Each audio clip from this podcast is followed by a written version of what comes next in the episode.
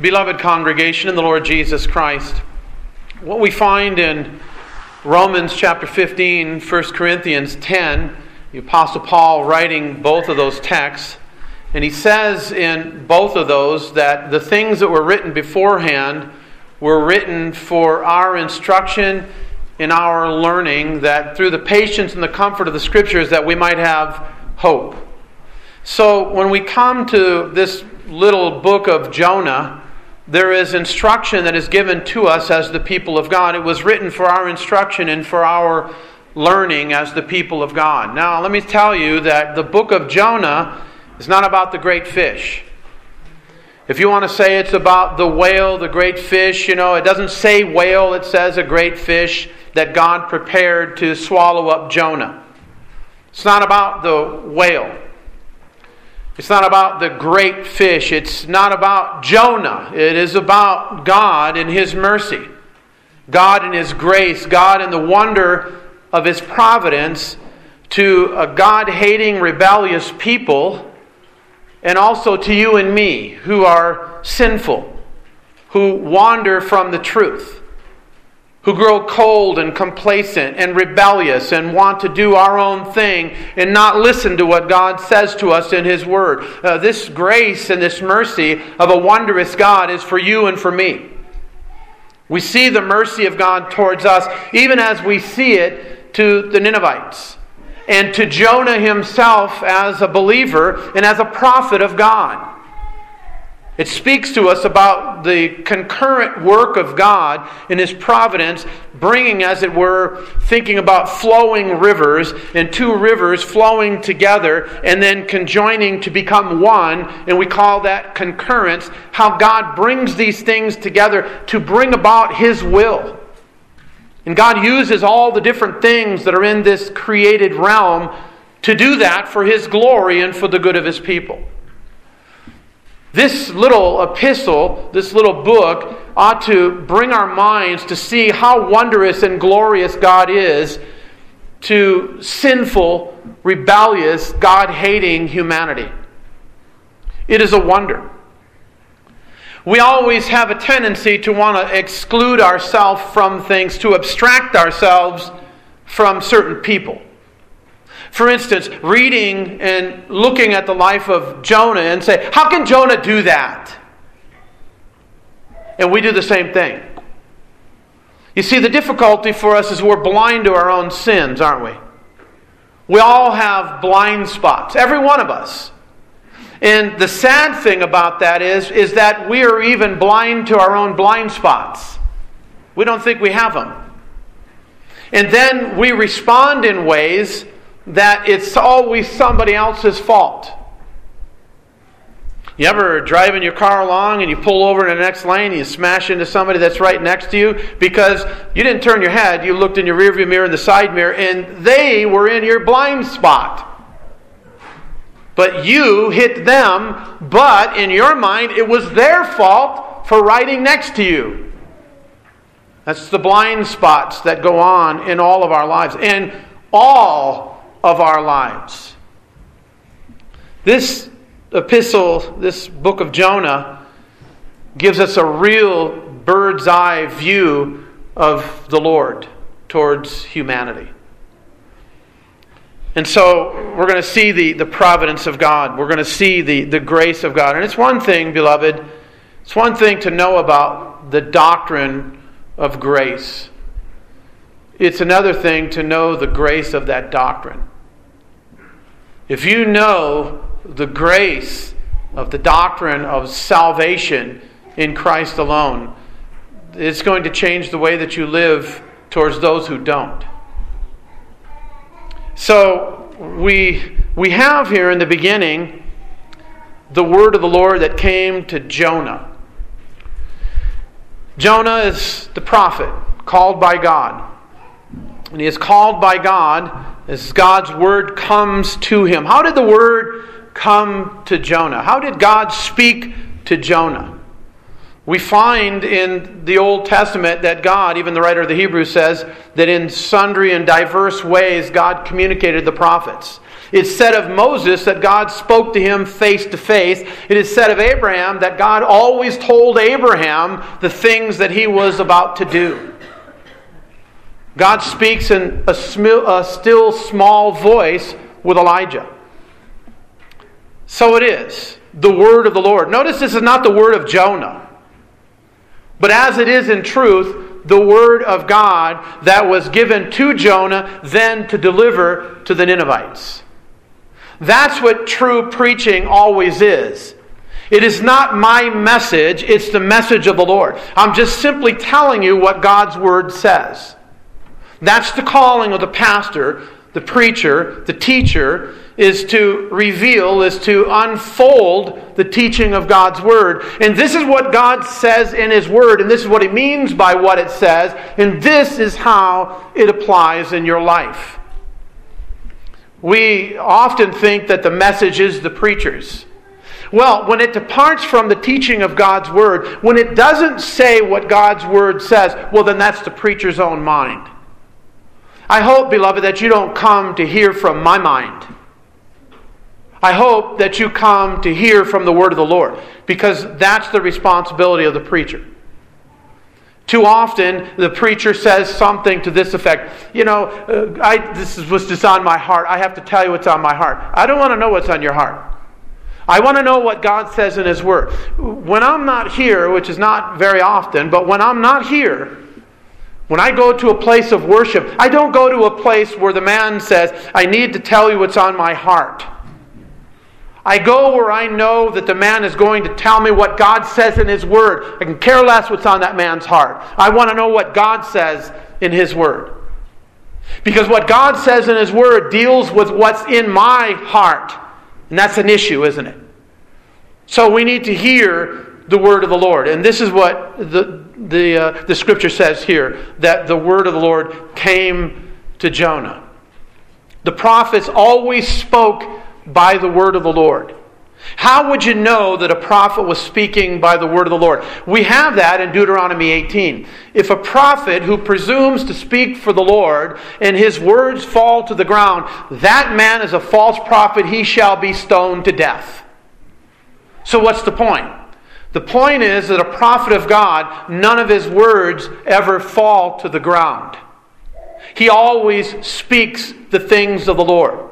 It always comes to pass. It was said about Samuel. None of his words fell to the ground. He always brought the word of the Lord to the people of God, whether they liked it or whether they didn't like it. We live in a schmaltzy world today. We live in a world of wanting to please and accommodate everybody with regards to truth. One in a hundred will tell you the truth, beloved. One in a hundred even know the truth. That they'll stand up and they'll tell you this is what the Word of God says. What you're believing, what you're feeling, what you're going through is of the world, it is not of Christ. Why is that? Because we have become so accustomed to this slide of being socially acceptable to all people that we don't speak the truth any longer. When you hear the truth, people are appalled when they hear the truth. They want to eclipse the truth. They want to silence the truth, marginalize the truth. That should never be the church of Jesus Christ. That's us putting our light under a bushel basket, isn't it? When we stop speaking the truth, prophetically, you find in the older generations, it was the church that spoke prophetically to the government to tell them their responsibility before God. Well, we don't find that today either because we're so afraid of what people might say and what they might do. Why are we so afraid? Why do we fear the face of men so much? Why are we afraid of what people say about us? It, it, it, look at it. It doesn't matter what you do in your life.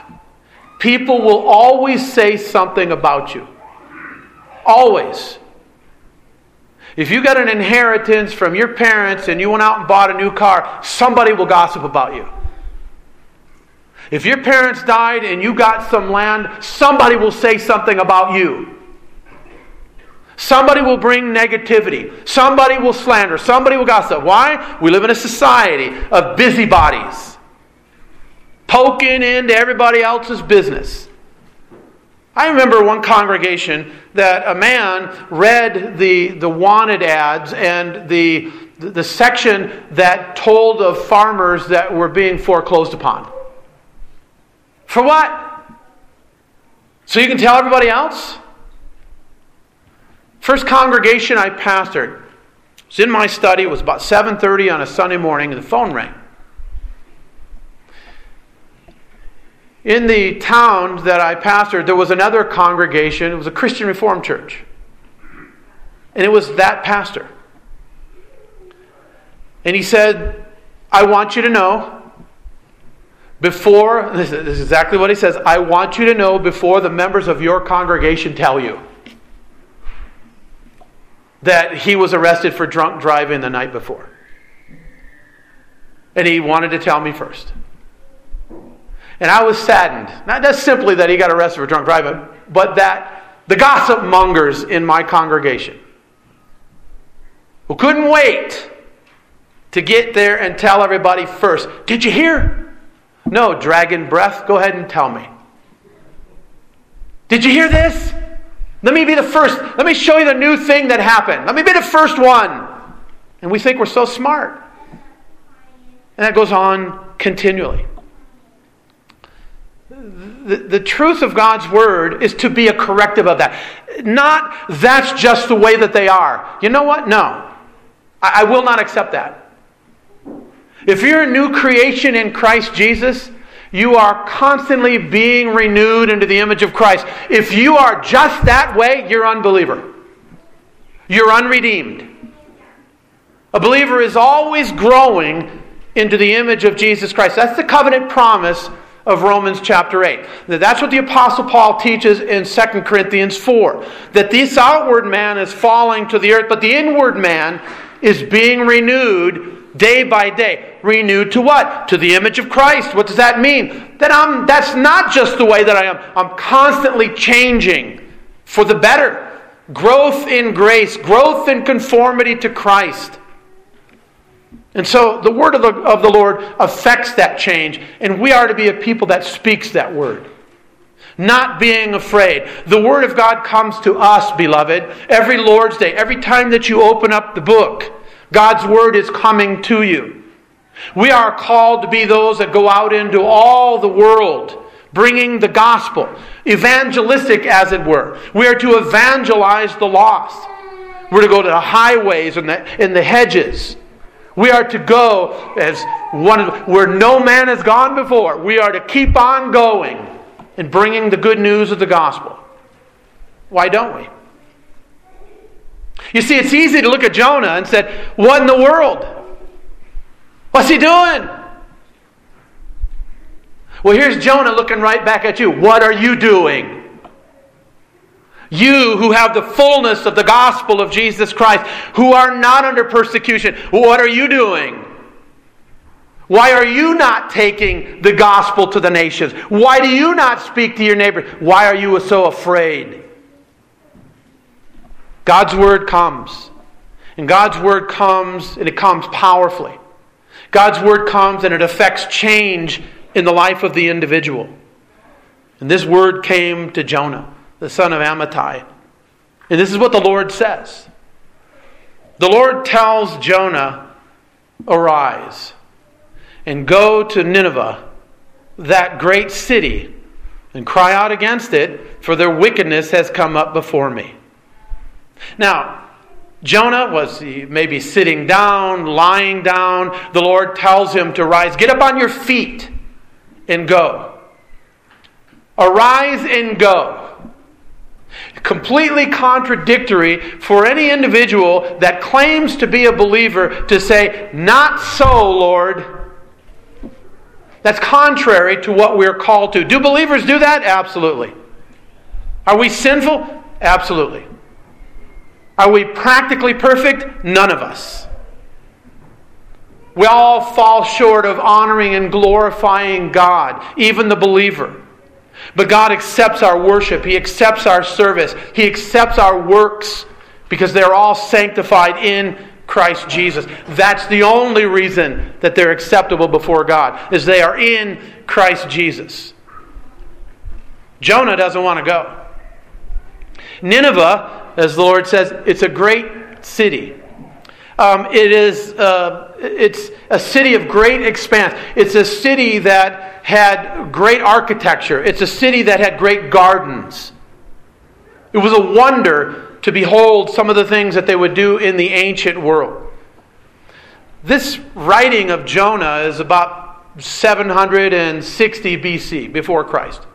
It is right after the time of Elijah and Elisha. Jeroboam the second is king. This is the time frame that's given here. And they had great ability to do great architects. Notice that in Nineveh, they're, they're building their walls. Just take, for instance, the walls around the city. And it was a great city. It says later on that it took it's a three days walk to go through the completeness of the city.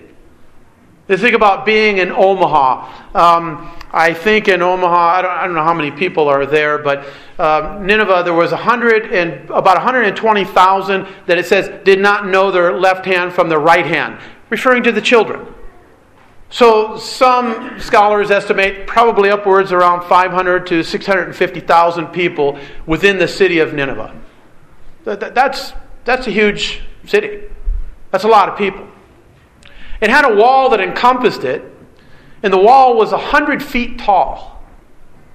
And it was near 60 feet thick. It was thick enough that you could race chariots in three, three chariots on the walls of the city. And they had chariot races. But they were a, a people, uh, Nineveh was the, the, the capital city of Assyria. They were a barbaric people. Some of the what what is the the archaeologists when they've dug up some of the artifacts, what they have found is certain drawings that depicted just how hostile and how vile that the Assyrians were. They were feared, and they did things for fear tactics. We have that today we have certain atrocities that will go on in the world, and people will be intimidated by what other countries will do.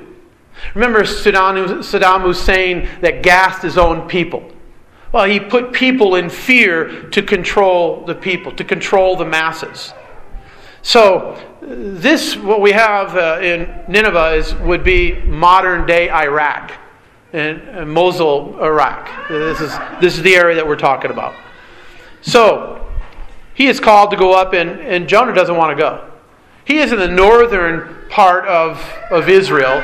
He's part of the, the northern tribes. He is, you, you've got the 12 tribes, 10 are the northern, and two are the southern. He's part of the northern, he's in the northern area, closest to Assyria. So, lots of attacks and problems and skirmishes would have come from the Assyrians to Jonah's area. So he had a disdain for them. He had an absolute hatred for the people. Why was it that Jonah didn't go? Did he not go because he was afraid? Did he not go because he had this, this fear of what the Assyrians might do to him? I mean, after all, right, he's under the protection of God. He is the prophet of God, but he's sinful. He's a fallible human being. I'm sure that there was some fear within his heart.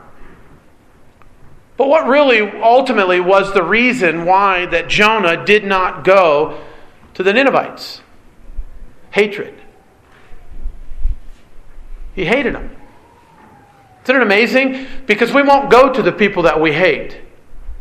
We won't go to the people that we are, have animosity towards. What is your thought towards those from other countries? What is your thought in bringing the gospel to the Chinese? What is your thought in bringing the gospel to Iraq and to Iran? To those that in the country that are Muslim, that hate Christianity, that behead Christians. What's your thought about that? What's your thought about those people? What is it that you would hear and what would go through your mind? What kind of emotions would well up when you hear about a move of the Spirit of God in the underground churches in China? Would you be elated for that or would you be angry because of the, the, China virus? How would you respond? You see, this is what's going through Jonah's heart. Can a believer have these harbored, angry, hateful thoughts in his heart? Absolutely. We see it right here in the life of Jonah. And I see it right here with us. So, beloved, don't think you're better than Jonah, because we're not. We are more like Jonah than unlike Jonah. It's a sad fact, isn't it? As a matter of fact, let me ask you this question. When was the last time that you brought the gospel of Jesus Christ to the people that you like? Let alone the people that hate you. You're not allowed to hate anybody, not the Christian. We're to love even our enemies. So Jonah is called to go and he doesn't want to go, and the cry is to cry out against it. This is a cry for repentance.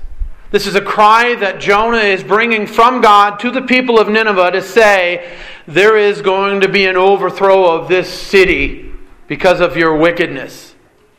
And Jonah knows who God is, and he doesn't want to bring the gospel because he knows he's long suffering, he's kind, he's merciful, and maybe they'll repent. Maybe God graciously will grant them the grace of repentance and they'll turn and God will redeem that whole city. And I hate them. Jonah doesn't want to go. What a mercy of God. None of us deserve the mercy of God. You understand, mercy is not obligatory.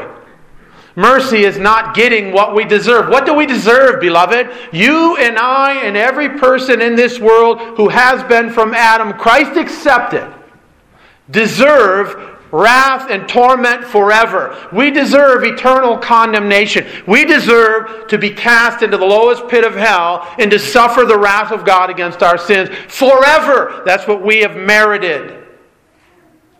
People say, Give me what I deserve. That's it.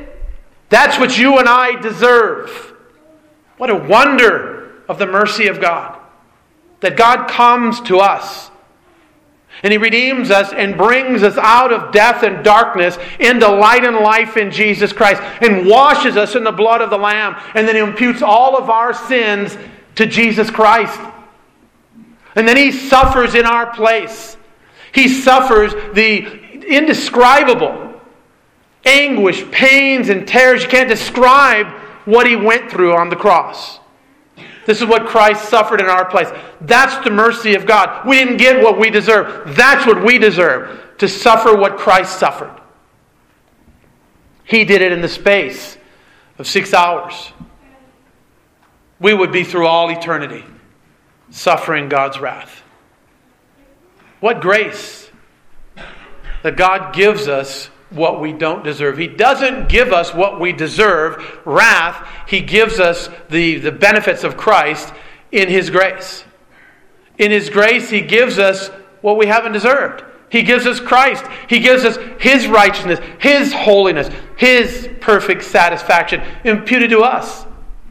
We're looked upon now, covered and clothed in Jesus, as if we are absolute perfection in Jesus Christ. What a wonder. This is the God that we worship. The God who saves prostitutes, thieves, liars, covetous, idolaters, adulterers. God saves these individuals. Let me ask you this closer to home. Because there are these churches that protest about bringing the gospel to the homosexual community. What's your thought about that? Is your thought let them burn? Lord, let your wrath be kindled against them and smoke them all off the earth. Is that your attitude? Is that your thought? We read in 1 Corinthians 6 Such were some of you, Paul gives a litany. But you were washed, you were cleansed. You used to be that, but now longer. Now you are this in Christ Jesus. The scribes, Jesus told them, the prostitutes and sinners enter the kingdom of heaven, and you are left outside. Why is that? Because Jesus comes for sinners, because there are none righteous. Sinners of all stripes, all different forms, all different attitudes, all different actions. Christ comes for them, and He comes with His gospel. And that's what the church is proclaimed the love of Christ. Yes, there is judgment. If you don't turn, if you don't repent, you will die in your sins. But why would you die in your sins? There's life in His name. Choose life. Come to Christ. This is what we are called to bring to the nations. Yes, to the homosexuals, He's ensnared by Satan and sin. He's encased. He can't get out. He can't free himself. The freeing comes by the working of the Spirit through the Word. Faith comes by hearing, hearing by the Word of Christ. How will they hear him whom they have not believed? And how will they believe him whom they have not heard? And how will they hear without a preacher? And so the preacher comes and he brings the saving message.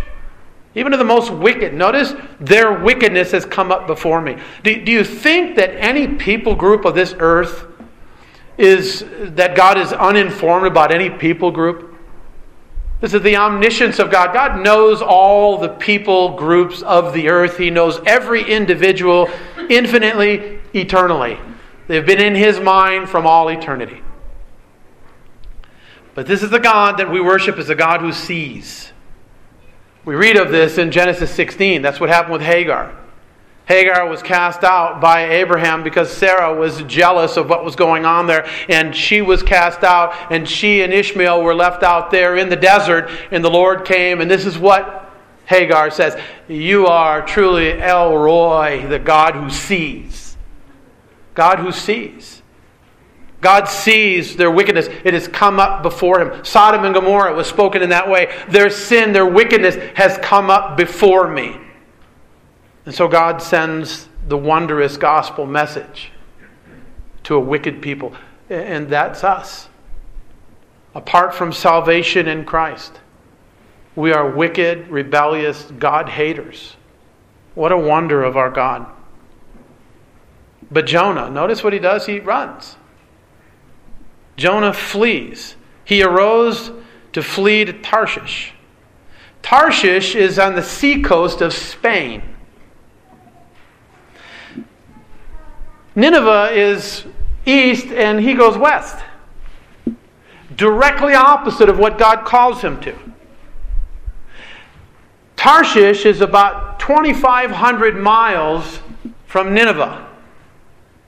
Jonah is running directly in the opposite direction of what God called him to. What is there that you're doing that God has called you to, but you won't do? What is it that you're running from? What are you running away from? You know, what's interesting is that oftentimes we think it's an open door. We think that uh, disobeying and rebelling against God. He's allowed it to happen, so it must be His will that we do this thing. No.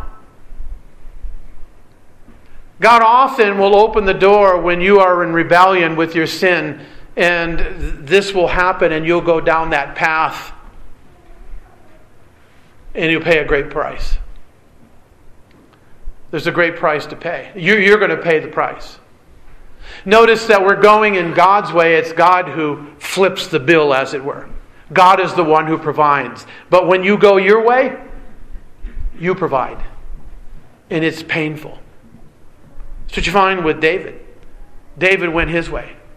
David should have been out in the fields with his armies fighting at the spring of the year, but instead he was walking on the roof of his housetop, stayed back in Jerusalem, saw Bathsheba bathing, and sinned. And it was a year that took place before David repented of his sin. And he was a vile man at that time. He was a man who was in great turmoil internally. He didn't have a desire to worship God. He was all dried up spiritually. It was when Nathan the prophet came to him that he repented of his sin. God gave him the avenue. Just enough rope to hang yourself. And then God comes to the rescue. Jonah arose to flee to Tarshish from the presence of the Lord. He's the prophet of God. Did Jonah not know that God is everywhere present? Had he not read Psalm 139? Where can I go from your spirit? If I ascend to the heights of heaven, you are there. If I descend to the depths of Sheol, there you are as well. There is no place that I can go apart from your spirit. Did he not know that? You see, beloved, that's what happens, isn't it, with sin? Sin blinds us to even the things that we know. Sin causes us to make stupid decisions. Sin in emotional things well up to the point where we don't even see our blind spots. We're blinded to that, the fact that we have blind spots. Jonah knew. Jonah understood. Don't, don't act like Jonah didn't know. Jonah knew. Jonah read the Psalms. Jonah understood who God is. He knew God was everywhere present. And so he went down to Joppa. He's fleeing from the presence of God. But isn't that foolish? Isn't that how foolish we are? That, that's as foolish as the child getting angry with the parents and running into the bedroom, throwing the covers over his head and saying, My parents don't exist. And we do the same thing. Well, you know what? I'll, I'll teach God a lesson. I won't worship anymore. I'll teach God a lesson. I won't read His Word anymore. And that's what happens when you're in sin, isn't it? That you don't want to hear from the Lord. This is the thing with Jonah. Jonah doesn't want to hear from the Lord. Can you imagine? This is how we can be. The, the, the, the struggle with sin in our life, the depth of sin can be so dominant at times in our life that we don't want to hear the Word of God. It's like we plug our ears to this. And here it is with the prophet. Beloved, we do the same thing. Something happens in your life. What happens when things come upon you in this life? A tornado comes and tears down your house. Do you still worship the Lord? When a child is taken at two or three years old, do you still worship the Lord? Do you still gather together? Do you still praise His name? Are you angry with God and you're running from God and you will not listen to God's word anymore? You are never in a good position. You are never on safe ground to behave that way. There will be discipline. There's only healing in hearing the word of the Lord. I need to constantly, continually hear the word of the Lord. And beloved, really, the fact is that the more that you're hearing the word of the Lord, the less apt you are to walk in rebellion against Him. This is the sanctifying grace of God through the Holy Spirit. So he went down to Joppa and he found a ship going to Tarshish. Notice, he pays the fare. When you depart from the living God, you pay the fare. It's all your expense. And it's a heavy price to pay. And he went with them, and he went to Tarshish, and in his mind, from the presence of the Lord. Jonah is reflective of your heart and mind. Jesus is the one who has all power and all authority in heaven and on earth, and he has told his church, Go.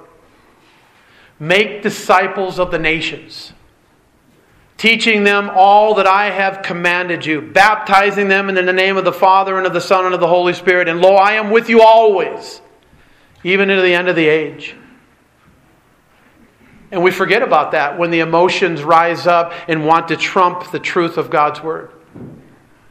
We forget when we see the homosexuals' parades that God calls us to speak into the lives of individuals in this fallen world.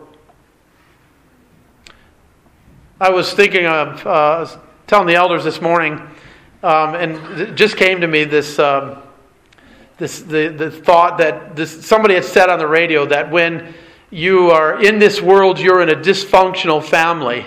And then he said, when you're in Christ, you're no longer dysfunctional. I laughed out loud. We're dysfunctional. Sin makes us dysfunctional. You may be in the body of Christ. You may be a believer. You may be united to Jesus Christ. You are united in Him and grafted into Him. But we're still sinful and we're still dysfunctional. Here's dysfunctionality right here. God has said, but I'm not listening because I hate that people. And I really want my will to be done. Even though every Lord's Day, Lord, thy will be done. But I want my will. I certainly don't want their salvation. It's you and I, beloved. This is reflective of us. Jesus uses Jonah as an example. Three days and three nights into the heart of the earth to, ref- to, to speak about his resurrection. Jonah was not uh, a fantasy, it's not made up, it's not a fairy tale. This is a historical event. There are people that don't believe that he got swallowed by a great fish. There'll be people that will go into all lengths to say, impossibility for a man to be swallowed by a great fish. But with God, all things are possible. Is it possible for God to create a fish large enough to swallow a man? There, there's historical documentation of men that were seafaring men that got swallowed by whales sperm whales that swallow you up in an instant. It's really comes down to this. Do you believe the scriptures? That's it. That's it for me. That's all, that's all I that's that's the contention. You either believe the word of God or you don't. And if you don't believe the word of God, then you have no business calling yourself a believer. Because that's what we believe. We believe God's word. We believe in the historicity of the Word of God. We believe the Word of God is inspired by the Holy Spirit. We believe that the Word of God is inerrant, it's infallible, it cannot fail, it cannot err in anything that it says. Whatever the Word of God teaches, it must come to pass. This is what we believe as the redeemed of Jesus Christ. We believe that Jonah was a historical prophet that God sent to the nations, and he rebelled. And we rebel too, and we need to repent, even as we will see Jonah repenting in his life. Beloved, are there things that you're running from? Never run away from the Lord. There is mercy with the Lord. David sinned, counting the number of Israel. Three things that Gad brought to him. And what did David David chose three days under the chastening hand of God. Why? Because man is cruel, but the mercies of God. God is merciful. God will have mercy. Always run to the Lord. Confess your sin to Him. We have a God who pardons, a God who redeems, even the worst and the vilest of sinners. This book is about the glorious God that we worship. Amen. Shall we pray?